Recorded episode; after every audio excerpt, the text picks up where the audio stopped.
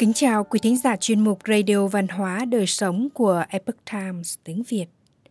Hôm nay, chúng tôi hân hạnh gửi đến quý thính giả bài viết Cho người khác một con đường, cũng là cho mình một cánh cửa.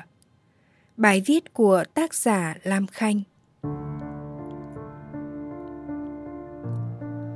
Mỗi khi có phong trào giải cứu nông nghiệp, lại rộ lên những quan điểm trái chiều – người cho rằng giải cứu là việc tốt, người lại cho đó là chuyện không nên.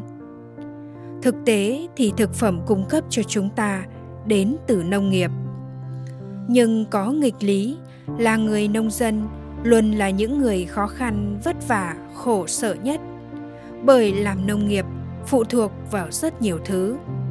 Quanh năm cảnh được mùa mất giá và ngược lại không khi nào chấm dứt bởi sản phẩm nông nghiệp hầu hết là nhanh hỏng, nên được mùa thì lo tiêu thụ gấp, mất giá, mất mùa thì chẳng có mà bán. Được mùa hay mất mùa thì người nông dân vẫn sống với nỗi lo. Rồi dịch bệnh, thiên tai, thời tiết thất thường, chưa kể sự trở mặt của thương lái, sự tắc nghẽn của cửa khẩu luôn có thể xảy đến bất ngờ là những rủi ro mà người nông dân luôn luôn phải đối mặt hàng ngày. Bán giá cao thì không có người mua. Bán giá thấp thì phải dùng phân bón độc hại. Mà cao hay thấp thì lỗi luôn được đổ trước tiên lên đầu người nông dân. Những người thấp cổ bé họng vốn chẳng bao giờ có tiếng nói trên các diễn đàn của những người có tiền lại nhiều chữ nghĩa kinh doanh các sản phẩm từ thiên nhiên là xu thế hiện tại, cũng là một hướng đi tiềm năng cho sản xuất nông nghiệp.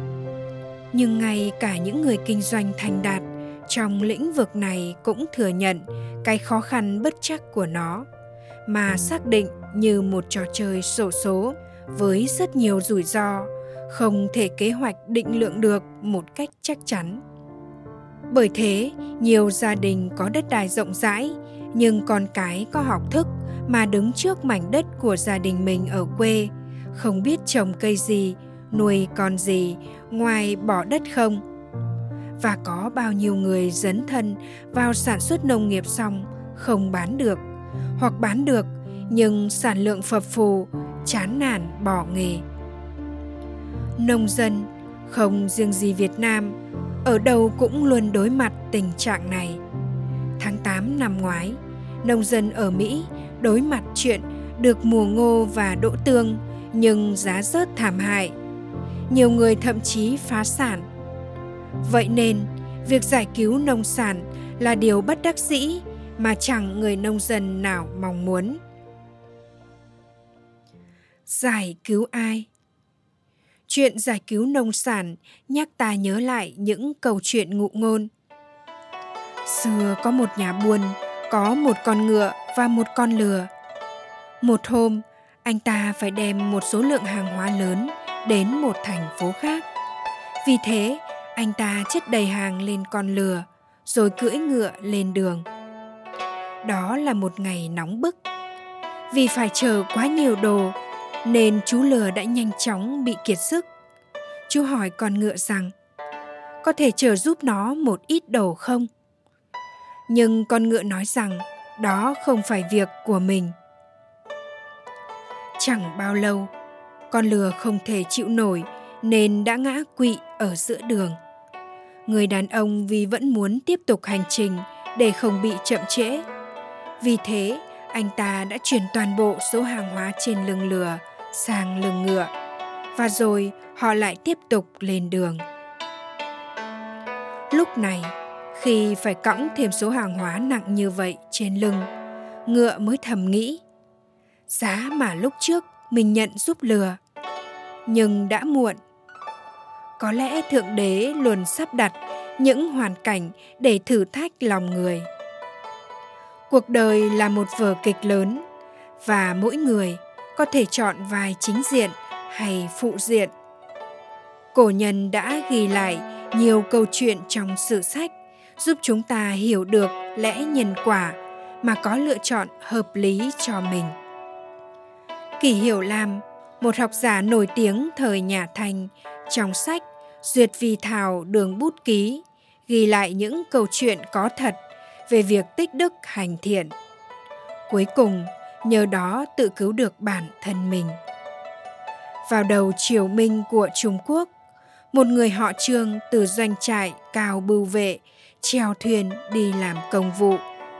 Khi đang ở trên hồ thì một cơn bão ập đến đánh lật thuyền của ông. Sau khi thoát nạn, ông tiếp tục đi dọc theo bờ sông, bị sương mù che phủ phía trước.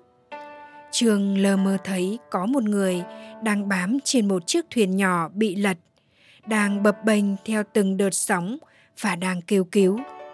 Động lòng thường xót, Trường bèn hỏi mượn một chiếc thuyền cầu nhỏ của một ngư dân gần đó để đi cứu người kia. Tuy nhiên, người ngư dân từ chối không cho mượn. Chỉ khi Trương hứa sẽ tặng lại phù hiệu bạch kim thì người ngư dân mới chịu đi cứu nạn nhân.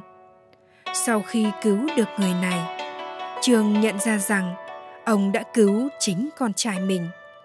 Con trai ông đã ở dưới nước nửa ngày để chờ người đến cứu. Anh ta đã trên bờ vực của cái chết và đã có thể chết đuối bất cứ lúc nào. Giúp đỡ người khác là giúp đỡ chính mình. Cho người khác một con đường cũng là cho mình một cánh cửa. Giúp người thuận tiện chính là giúp mình thuận tiện. Lấy thiện đãi người cũng chính là lấy thiện đãi mình. Đó cũng là khuôn vàng thước ngọc mà thánh nhân để lại. Cho thì có phúc hơn là nhận. Không từ giảng, những gì mình muốn thì hãy làm cho người khác. Thành tựu người khác cũng chính là thành tựu mình chúa giêsu phán các người muốn người ta làm cho mình thế nào hãy làm cho người ta thế ấy một ngàn ngữ Anh cũng nói một cách tương tự. Điều tôi tiêu đi là tôi có, điều tôi giữ lại là tôi mất, điều tôi cho đi là tôi được. Huống hồ, chúng ta cùng sống trong một đất nước đã sinh ra những câu ca dao bầu ơi, thương lấy bí cùng. Tuy rằng khác giống, nhưng chung một dàn. Hay, nhiễu điều phủ lấy giá gương người trong một nước thì thương nhau cùng. Giống như người nông dân, cũng khó có thể xoay sở với thời tiết, mùa màng. Ai trong chúng ta cũng không thể biết được, cuộc đời sẽ gặp những chuyện gì trong tương lai vậy nên, giúp người trong lúc khốn khó thì cũng là để lại phúc cho mình. Giúp người mà thực ra chính là giúp mình mà thôi. Quý thính giả thân mến, chuyên mục radio văn hóa đời sống của epoch times tiếng việt đến đây là hết. Để đọc các bài viết khác của chúng tôi, quý vị có thể truy cập vào trang web e itviet com cảm ơn quý vị đã lắng nghe, quan tâm và đăng ký kênh chào tạm biệt và hẹn gặp lại quý vị trong chương trình lần sau Kính chúc mọi điều bình an và tốt lành đến quý vị cùng người thân.